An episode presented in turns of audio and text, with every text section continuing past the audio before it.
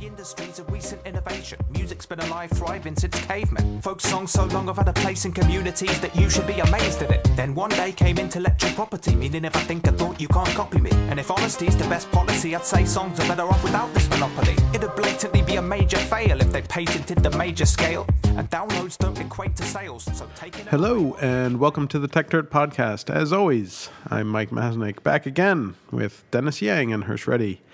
This week, according to the Association of Research Libraries, is Fair Use Week for 2015. So today, we're going to have a bit of a discussion on fair use, what it means and why it's important, and also how we can get it spread more widely. In 1976, the US radically changed the way its copyright laws work by shifting from a formality system in which you needed to register to get a copyright to one where nearly every created work was automatically put under copyright for the life of the creator plus 50 years, later bumped up to life plus 70 years. At the time, some certainly recognized how massive a shift this would be, while others insisted that it was a minor change that would mean very little in the long run. As something of a concession to those who were worried, the 1976 Act also formalized what had previously been a common law concept of fair use, allowing people to make use of copyright covered works in certain cases without it being considered infringement.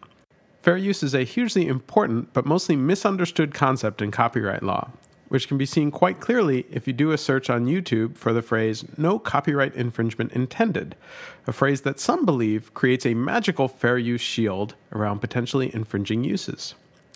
In the United States, we are still one of the only countries that has a codified fair use concept. While many others have a concept known as fair dealing, it is generally much more narrow and defined in the law as to what qualifies. Fair use unlike fair dealing, sets forth just some general principles of what should be fair. This includes things like criticism, comment, news reporting, teaching, scholarship, and research, and also includes the famous four factors test that courts often use to determine whether or not something is or is not fair use. This flexibility has both good and bad sides to it. It provides for flexibility that one hopes allows the courts to adjust with the times and with new forms of expression and new technologies, but it also creates tremendous uncertainty for creators who can't truly be sure that their use is fair until a court has weighed in. And that, of course, is a process that is too expensive for many to endure.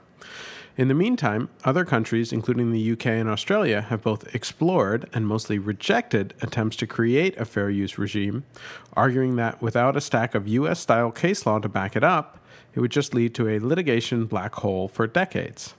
Yet these days, the nature of expression has changed massively. Copyright, originally designed as an incentive for the professional creation of content, often feels quite out of place in an internet world where anyone is a creator and remixing, reusing, and recreating works is commonplace. We live in a world where retweeting, reposting, and reblogging are seen as good ways to share, but copyright law wasn't built for such a world. The Supreme Court has described fair use as a safety valve on the First Amendment, allowing copyright and free speech to coexist, though some of us feel that that safety valve needs to be vented much more broadly. At the same time, fair use is commonly referred to as a limitation and exception to copyright law, whereas I would argue that it should be seen as a key and fundamental part of free speech to which copyright is the exception and limitation. So, as we discussed this during Fair Use Week, I wanted to have a discussion about fair use, why it's important, and how it can be expanded. So, Hersh, Dennis, what can we do to make more people recognize the importance of fair use? I think uh, one of the things that people who are very, um, very religious about intellectual property rights, one of the things they tend to forget is that anything that you make, any advancement you do, whether it be in science, whether it be in art, it has to be built on something. Right? Mm-hmm. It has to. You take components that have already existed. You take not just inspiration, but I mean, when I say components and building blocks, I mean to some extent, you know. Besides hip hop and all these things that are you know very clearly remixes, right? Even things like classical music, right? There's there's there's very formal building blocks. There's there's things that people see over and over again. Um, when when people don't have the freedom to use these building blocks, it becomes really hard to push the envelope to create new things. And we see these problems not just with you know things like uh, music, but you, you see it even in, in engineering, right? Mm-hmm. If you have a, a, a, what people call a thicket of patents, it becomes it, the intellectual property actually becomes uh, something that holds back the space instead of actually encouraging it. Well, I think right? you know to some extent we talk about I mean, everyone focuses on things like right hip hop and and reusing samples and and things like that, but you know, to an even greater extent, right? The whole concept of culture and shared culture, they're all building off of or, or, making use of some common pieces. You know, music from from the '50s, right, has a common feel to it. Artwork, you know, uh, that you know, that fits into a different you know a, certain classification, a style of artwork, right? It's because they're all building off of it. You know, they're doing different things and they're being creative, but they're they're using some kind of common idea or component, and and this, the concept of fair use, I think, is important in not just establishing that, but but recognizing how important those shared elements are in culture right? And, and, and besides that, I mean, if you think about it, when when people are having these arguments about how strong copyright law should be or um, how limited the fair use exception should be, generally it comes from a place of deep respect for the artist, mm-hmm. or at least the the industry of, of art you could say, like whether it be the recording industry or the movie industry, right? I mean, these are the people that go to Washington, D.C., and then the politicians get on a podium and they say, you know, we need to make this legislation to make copyright stronger for the artists mm-hmm. so that we have more content. But one of the things that like people forget is like if you look at the entire world, right, and the way people make content, let's say content in India, the film industry there, or or music in China, right? Certainly copyright is not enforced the way it is in the United States, mm-hmm. right? They they are much more lax. You see uh, you see uh, people, you know, singing songs on the internet, and very definitely it seems they're not compensating the original Chinese author of that song, you know. Right.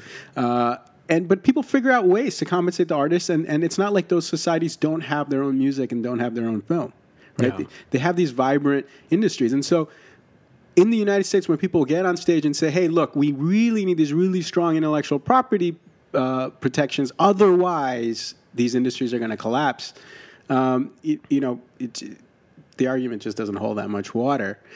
And if you th- if you look at it on the flip side, you know, like fair use is just one portion of that. Sure. Right? Like eroding fair use is just one portion of that. Um, even with fair use, you know, you could go even beyond that and say there's all kinds of other uses, things that are outside classical common law fair use that that we might want to w- have. But there's, sure. there's no point even talking about those because fair use itself is is constantly being constrained you know? So it's like you can't even get to the conversation about like hey can we do stuff like people do in other countries? Well that's not even on the table. Yeah. right. I mean but what's what's that delicate balance that we're trying to achieve here? Well so right so if you go back yeah. you know as i mentioned in the opening right the supreme court has talked about fair use being sort of this you know um, valve that protects um, protects the First Amendment, right? Because if you think, if, if, if you go even further back, right, if you think about it, technically you could make an argument, and some have, that copyright law violates the First Amendment, right?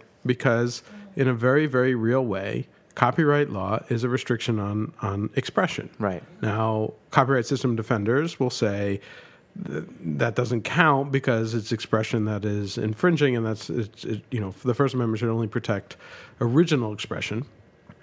Uh, and I don't think that's necessarily. Yeah, but that's the, not how the First Amendment is written. Right, right. um, but you know, but there are different arguments there, right? So, you know, the idea is that you know, fair use is supposed to allow for freedom of, of expression, even in cases where copyright covered content is being uh, being used.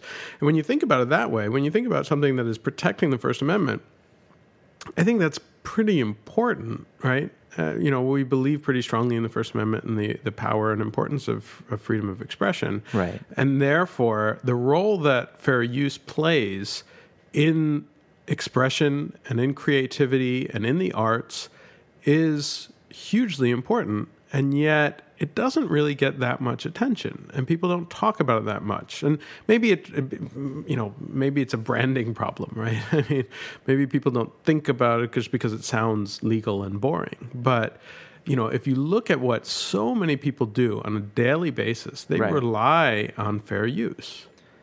But I think your point of, you know, copyright being almost like the de facto standard that Mm-hmm. people approach kind of all content kind of is an exact example of almost like the perversion of this this this whole concept of like, you know, we started with the First Amendment and all of a sudden yet everything we talk about is covered in, like is automatically assumed to be covered under copyright, right? So that's what is that is that what you're trying to say is that we need to flip that around? Yeah, so society? I, I think right, and this is where I, I have this problem with this idea, and it's very typical, and, and people on all sides of the argument refer to fair use as a limitation and exception to copyright law, and I, I think that's a mistake, right? I mean, I think fair fair use is a, is a free speech right. It's about a user right, and copyright is a limitation and an exception on that, and we can argue about how strong copyright laws should be for that purpose. But I think we should be looking at freedom of expression and things like fair use as the standard, Right. And, copyright comes and then on top of it. Look at the copyright in terms of where are we, um, you know, restricting and holding back expression, and then we can have an argument about is that legitimate and is it okay, and where is it okay, and under what conditions is it okay. And in that case, we're looking at a world in which we look at we we are viewing copyright for the sake of, you know, when when is it appropriate? When is it you know serving a certain goal and purpose as opposed to just assuming that all content needs copyright and we're looking for exceptions where that content should be you know be able to be used without having to um, get permission or or to license the content? You know, if you really think about it, the, you know, even before there was copyright law, right? Yeah. Um, let's think about something actually specifically that doesn't even have copyright protection, like news stories, right? If you break a story, that's like factual information. Someone, someone could. the, the, the well Someone- yes. someone the, could- the facts of the story are not covered by copyright Exactly the right. the expression The story is though. the, the the the writing, the, the specific expression around that story could be covered. Exactly. The, well, the verbatim story that a reporter Yes. writes that can't be copied. But the but the facts you could read it and Yes. summarize it yourself, right? Well, you know, back in the day, there were certain courts that created sort of judge-made law, Right. ar- ar- around the notion. Well, you can't Call, even call hot news. exactly Right. the hot news. Uh, it was basically court-created rights, right? That, Yep. Around And- and- which is technically still valid in New York, exactly. but And there's some fights about. it. So, so if you really think about it, like maybe that model of Mm-hmm. basically taking individual pieces of content and deciding, hey, you know, is someone unjustly enriching themselves off of the backs of someone else, Right. And giving rights only in those cases. That seems like a better way, an industry by industry way, and examining. That seems like a better way to me of protecting content than just this really broad thing where we just say, hey, you know, everything is imbued with copyright and that's it, right? Because think about this. Um, you know, in such a world, something like a film, a song would probably get the kinds of protection we see already, right? Like uh, judges would probably. I, I'm not saying that judges need to do that, but you know, having sort of looser rules where it's kind of like we have something that's broader that says something along the lines of, you know, uh, reproducing content created by someone else in, in a certain way that is illegal right? Like, like that that enriches yourself you know at their expense or reduces the market for their for their wear. Something like that might make more sense than basically saying uh, you know, just blanket. Anytime you make anything on film and fix it on film, that's copyrighted. Because if you think about the way copyright laws are abused, in like, you know, let's say once someone wants to do a takedown notice against uh, a video that criticizes some speech they made, right? Then they'll, they make this copyright claim on the portion of the speech that's made in the that's reproduced in the news report, right? And of course, that's very clearly fair use. Like the fair use statute, in fact, explicitly says for news reporting uh, or criticism, you absolutely can reproduce a, a piece of content. Um, even in that case, just that threat of the litigation for somebody who's running a, an amateur news blog, that that's that itself that creates enough of a disincentive that that, that will cow some people, right? Yeah, And- absolutely. Yeah, and and and if you flipped it and you said most of the time videos don't have copyright, mm-hmm.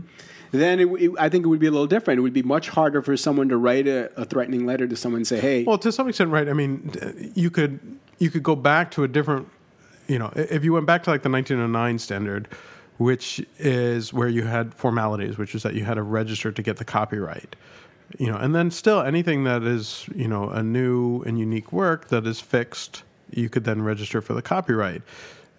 And then everything else is is public domain. Then you don't even have to worry about fair use. Well, I don't know if the registration step, uh, step would change things today, and the reason is is when people upload videos now to like Mm-hmm. YouTube and Vimeo, those kinds of websites could automatically put in a little checks box that says, "Hey, do you want us to register this for you?" and you could just register but, it. but maybe that's okay, right? Because then it's still a choice, right? Whereas opposed to now, and and like right now, so like you know YouTube and I assume Vimeo does this, but I don't even know. You have the option for you could put a Creative Commons license on your YouTube video, and many people do that. Um, does it default to the Creative Commons? Or I don't believe it defaults to the Creative Commons. see, that but- that would be interesting yeah, sure, that would be interesting. Uh, interesting, but you know, because it's almost like opt-in now. Yeah. it's, it's opt-in to not have your random home video not be you know copyrighted, which it seems a little silly to me. But Though it is, it it is weird that while they will offer you a Creative Commons license, they won't offer you the CC zero, which will put it in the public domain. I don't know why they don't offer CC zero, but hmm. Um, but that's, I mean, getting a little far away Yeah. from, from. from the fair use. But if, if like, like if you think about um, the specific enumerations that are in the legislation, right, for fair use, Uh-huh. right? Like there's criticism, there's reporting, there's there's uh, teaching, I think, there's like yeah. research. There's specific things that are in there. Even for those things that are specifically called out, yeah. right? Fair use comes under attack. Yep. Right? So I mean, yeah, It and, seems ridiculous. It's Yeah. in the legislation. So Yeah. if you think about it, um, having something in law and actually having it in the real wor- world sort of function in the way Right. that people must have thought in the ni- when the 1976 Act was being written. Oh, this is the way it should function because we've written it. Well, that's not really true. It really has to do with like who has a scarier lawyer, really, right? to some extent. Yes. Yeah. Right? I mean, and, and exactly. I mean, you know, a really good example of that for people who who don't follow this stuff as closely is like the education space, right? I mean, so education is, is listed. It's in the statute as as you know a use that is can be fair use, right? But there have been all sorts of lawsuits, and there's one going on right now with with Georgia State uh, um, over you know whether or not um, you know different uh, handing out, you know, uh, printouts and things like that are considered fair use, and that seems like something that is in the statute as fair use, and yet there's still this, you know, this need to go through the this four factor analysis, and you know, the the rulings in that case so far have been, you know, massive because there's all different works, and the judges have to go through each of the works and determine whether or not they're fair use, and to some extent, you should, you should just be able to point to the statute that says, you know, educational purposes are fair use, and you know, this these kinds of cases shouldn't shouldn't happen. And even like, I mean, so all of us sitting around this table, like, you know, we all went to college in the '90s, right? And in the middle of while we were at college, or basically right towards the end of while we were at college, there were all these lawsuits against print shops that would print out course packs. And as uh, uh, um, this copyright lawyer I know says, you can tell when someone went to college by asking them, you know, basically how much they had to spend for course packs in college. And if they were, you know, between twenty and fifty dollars, you went to college before these lawsuits. If they're like two hundred or three hundred dollars, you went to college after these lawsuits, which you know all came came out basically as we were finishing up college, mm-hmm. and you know the the courts basically determined that even though that's for e- clearly educational purposes, course packs, so, you know what what could be more educational, that they weren't considered fair use because there was a you know a profit uh, aspect to it, even though for-profit stuff can certainly be fair use. Well, you know, this brings up an interesting point. That's a little bit of a, of a, a diversion from the, from the fair use thing, but it really has to do with kind of the intentions of legislators, the intentions of actually the constituents, mm-hmm. right, citizens of the United States, then goes through the lens of the legislators. They write a particular statute. In the case of this fair use provision, the fair use provision would say something like, here's some enumerated things like teaching, et cetera, that we Right. want fair use to apply to. And when a judge is making this decision, he should look at these four factors. You know, and the four factors that he's supposed to look at are things like, you know, what's the effect on the On the uh, on the market. market for the copyrighted work? How much of the copyrighted work was reproduced in the in the Xerox copy? And you know, a few things like that. And what is the purpose that it's being used for? ob- Obviously. So for something like teaching, you would think, okay, they're going to take only a, one poem out of an entire anthology of poems is going to be reproduced for an English class. So that's a very small portion, right? And it, it's only going to uh, be circulated to say 20 students, not the entire university, and it's only going to be uh, used specifically for teaching, and then the, the students are going to destroy the, the packet afterwards. You know, they're, they're not going to go out and sell it. Um, even in that situation, they say you can't use it, right? You can't use the poem. So really, what people should ask and judges should ask is, on what circumstance can you use it for education? I mean, Right. describe for me the situation in which the handout is not charged. Right, and they really can't come up with one. So it basically negates the entire statute, right? Right. But but if you look at it the other way, which is to actually look at the way the leg- legislation is looked, it actually looks very logical what the judges are doing because it clearly says in the statute you have to look at what is the impact of you know giving these handouts out onto the market, and the publisher can make the argument that hey, That this poetry anthology only sells to college students, Right. and none of them have been buying this uh, anthology at all. Unless, and, and, and in that circumstance, you're like, okay, well, hmm, all a publisher really needs to do then to get paid on these uh, on these handouts is to make sure that the anthologies they put out are so goddamn boring and don't appeal to anyone that the only person who gets them is students, right? And once you do that, the government will step in and make sure you have a market. Like it's it's ridiculous, but that's the way it actually functions. Yeah, And yeah. no, no one could have predicted and, that. and- yeah, and I mean that's a problem. But it, I mean it's also just part of the the nature of the statute itself, which is that right. I mean you have the sort of you know enunciated things that are fair use, and then you have the four factors test, which are separate, and the the way that you're supposed to judge the four factors is there is no thing. It just says you need to take these four things into effect. You can take other things into into account also. You don't just have to take those four factors into into account, and then you can weight them however you want. So it's not, you know, there's no rule that says like if you, you know, if you meet three of the four criteria, you're automatically fair use.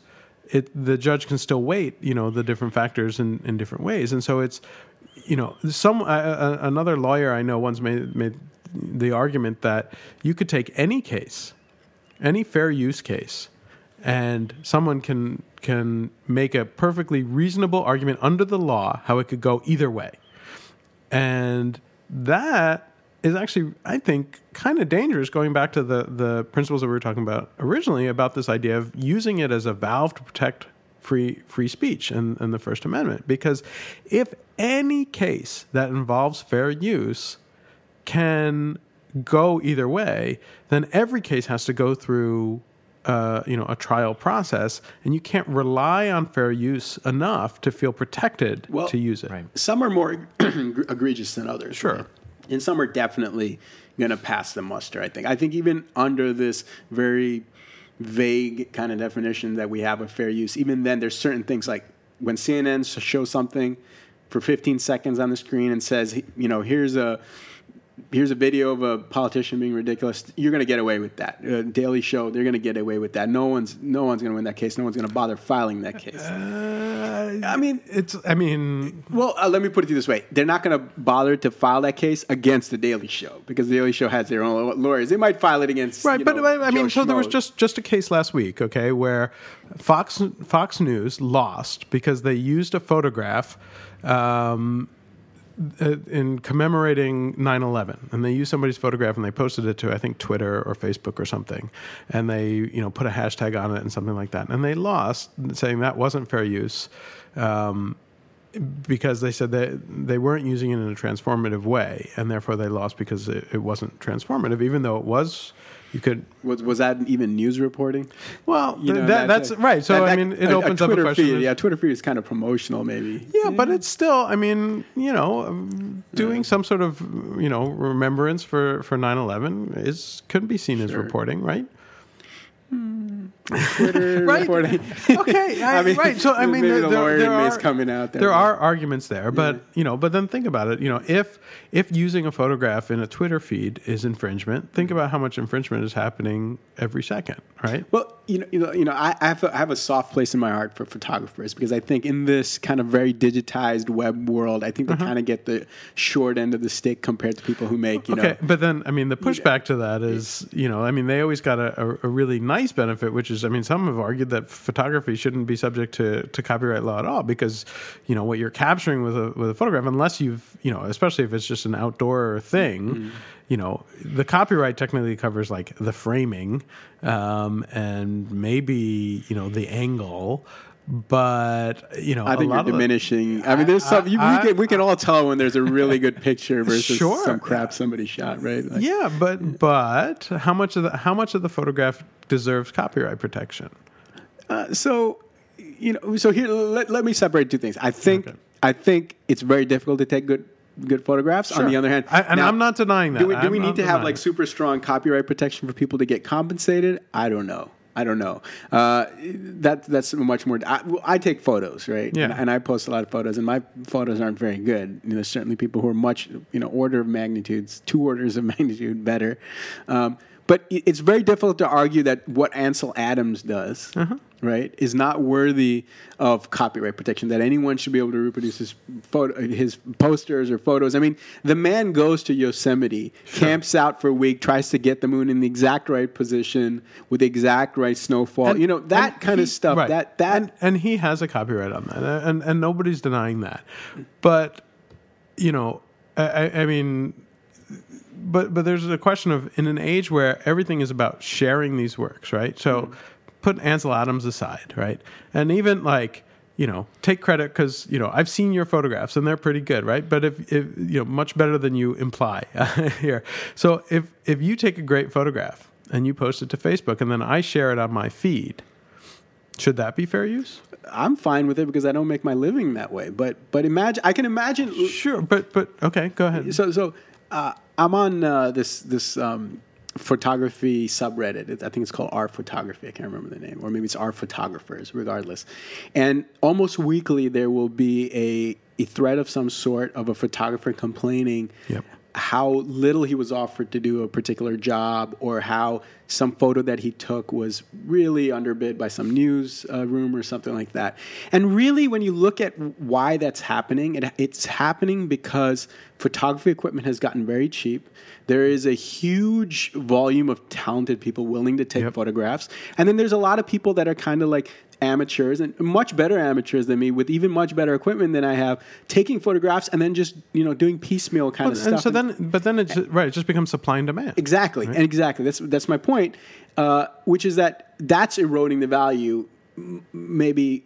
But but the problem is it gets a little murky here too because like let's say, let's even in the situations where where where the, the where the content is very good, right? Even with the situation where the content is very good, it's hard for particular photographers to monetize Sure. a photograph because they may they may not be able to find uh, a way to get it out in sort of a controlled way because it's already been Yeah, but it, I mean, you know? uh, so and this is, I don't, I don't want to diminish photographers yeah. because I'm, I, I, you know, I love photography. I did photography for a while. I, I'm, I'm, you know, but you could also make an argument that it's, it's difficult to monetize. Anything. Being being a sculpture right now, a sculptor right now, right? I mean, there are, there are different forms of artwork that are not easy to monetize. That's not necessarily the job of copyright, right? Yeah. No, I agree to some extent. You would have to, we'd, in a world without copyright, I suppose you, you'd have to figure out some way to get. and the you photos. could right and you can do other other things and and i think also if you're a particularly good photographer and you can promote it you then you can you know sell future work and things like that and being hired to do things and being commissioned but we're, we're getting a little far away from the, point of the podcast, which is fair use. So, and we're also running out of time. So, I want to kind of wrap this up and bring it all together, and we'll we'll do some final thoughts. And I want to go back to the original question, which is which I don't think we actually ever really tackled, which is how do we get it so that fair use is more recognized and solid and and widely you know used and relied upon. Yeah, I mean, I guess that's the the isn't that one of the points of it being Fair Use Week is to have Yes.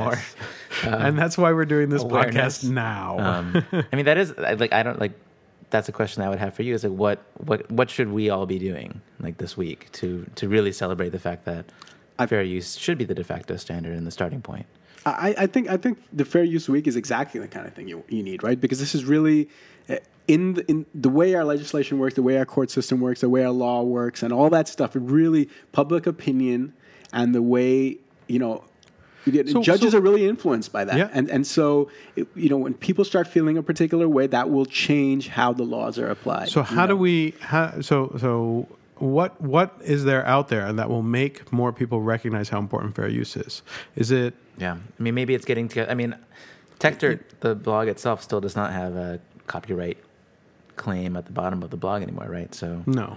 um, and I think that the fact that that C in a circle is the def- is what everyone always assumes goes at the bottom of a website. Maybe that's actually Yeah, but is I don't would know that if be that. interesting? Is to to come up with like, hey, for this week, everyone just really think about if you want to. Well, you know, but there are things like like Creative Commons for that kind Sure. of thing, you know. But I, I think I think getting more people to recognize how how much fair use impacts their their daily lives, and and sort of going back to the point that you were making earlier, Hersh, about things like the Daily Show, right? I mean, the Daily Show relies on fair use, and John Oliver relies on fair I mean, use. is it is it a matter of making, you know, a day without fair use and w- try to watch the Daily Show without any of the clips?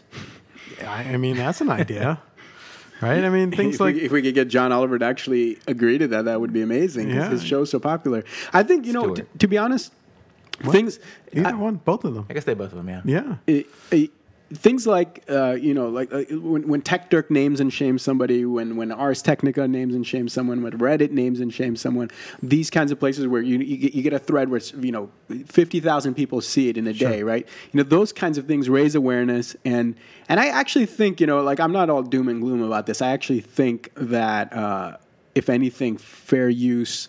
Um, is, is going to get stronger in the future because because for the first time I think there's a whole generation of people that are interested in you know doing Photoshop battles and remixing photos, remixing music, Right. taking videos and making Yeah. their own edits and stuff like that. And they're not going to be quiet when they're when they're in their late 20s and 30s. They're going to continue to see this kind of stuff and they're going to be voters, you know. Uh, and so uh, I, I think you know things are going to get better in terms of fair, fair use, not worse, regardless of how powerful the, indus- the industries arrayed against it right now are. You know, All right. Well, I, I hope that you're right, uh, and uh, I will. I will try and uh, fight to make that possible and to make your prediction come true where I can.